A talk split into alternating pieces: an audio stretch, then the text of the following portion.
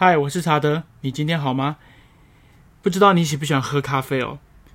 因为我发现很多健身教练超级爱喝咖啡的，可能是因为咖啡可以提神吧。那过去呢，一年喝五百杯咖啡的我，为什么在今年的时候就发神经说戒就戒呢？其实要跟你分享，咖啡因它很像一个蜘蛛精哦，它会不知不觉就偷光你的精力。所以也有很多的朋友好奇问我说：“哎，查德，你干嘛就不喝咖啡啦？你不会累吗？”为什么呢？因为今年五月的时候，我的身体有过敏，然后测出了我对咖啡因有过敏哦。而我当时去检查，真的也是因为好玩呢，我也没有多想。但其实是当时的身体有一点点状况，因为我长期的吃麸质，就是精致类型的淀粉嘛，那一天又喝两到三杯的咖啡，这让我的脸一直有那种红肿脱皮的现象，让我狂冒痘痘，又耳鸣啊，还有身体发痒。那我当时呢，我还以为我有过动症呢。我老婆讲说：“哎，你身体会痒，你皮肤又一直长痘痘，你要不要擦擦看法国的保养品啊？”那每次擦的时候，就好像用鲜奶油去抹自己的脸哦。那个保养品还真的是保证痒诶，真的是保养诶，就是保证一直痒，就是因为太痒，后来我就不擦那个保养品了。但是我就觉得身体还是要顾啊，那该怎么办？我认为身为一个要靠颜值吃饭的人啊，你拍照可以有美肌嘛，你身体痒了可以忍了，那你讲课总不可能一直有美肌吧？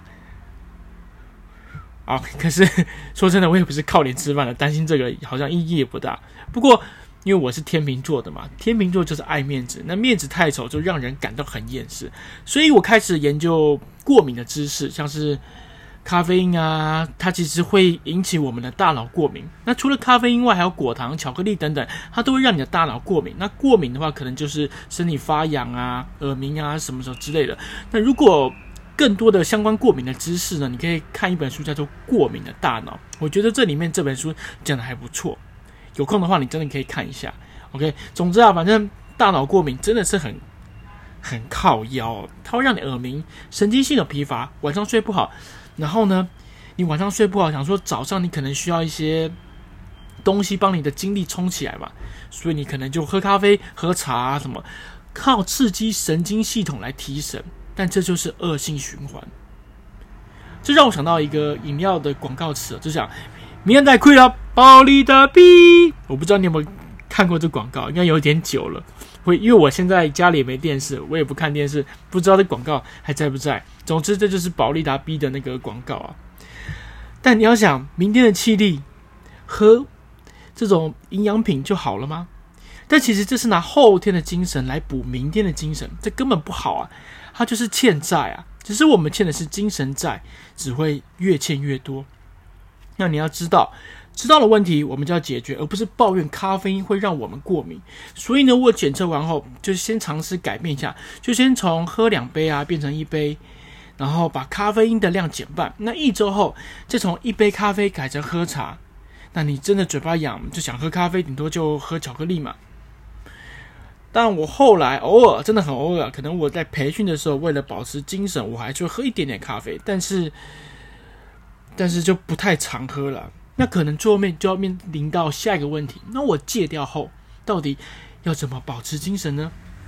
这边有三个废话步骤推荐给你。那你可能会觉得，为什么是废话？因为你一定听过，但是你不一定会做。因为呢，在你身上还没有发生问题的时候，你都不会主动去做。人就是这样，都会等到碰到问题时才想解决。就像是你出车祸了，你才后悔没有保保险；人生病了才后悔没有好好照顾身体。所以你要想一下，假设会员不跟你运动，他的动作乱七八糟，你也不要觉得他不鸟你很机车，就是这样。他动作做错了，他没有受伤，他不会想来找你的。所以人就是这样，事情发生前我们不会管那么多的。OK，所以三个废话步骤，先跟你分享。第一个就是，请你十点前睡觉。你听了一定觉得靠，这是废话啊！你讲了我又做不到。像我们健身房十一点才下班，怎么可能十点睡觉？没有错，我以前也做不到。我以前在健身房工作时也做不到。可是说真的，离开健身房你就一定做得到吗？我认为你也不见得做得到。但是我们是怎么改变呢？我我有孩子嘛，我总不能让我的孩子过十点还没睡觉吧？因为他要长高啊。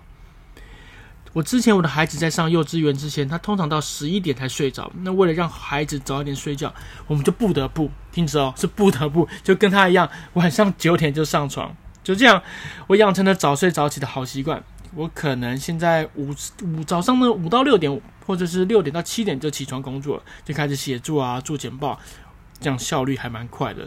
如果你时差有办法调的话，作息有办法调的话，我真的推荐你早点睡，真的差蛮多了。好，那废话步骤第二个就是冥想。二零一五年十二月的时候，我老婆跟我说啊，你常常一直在想东想西，你根本静不下来。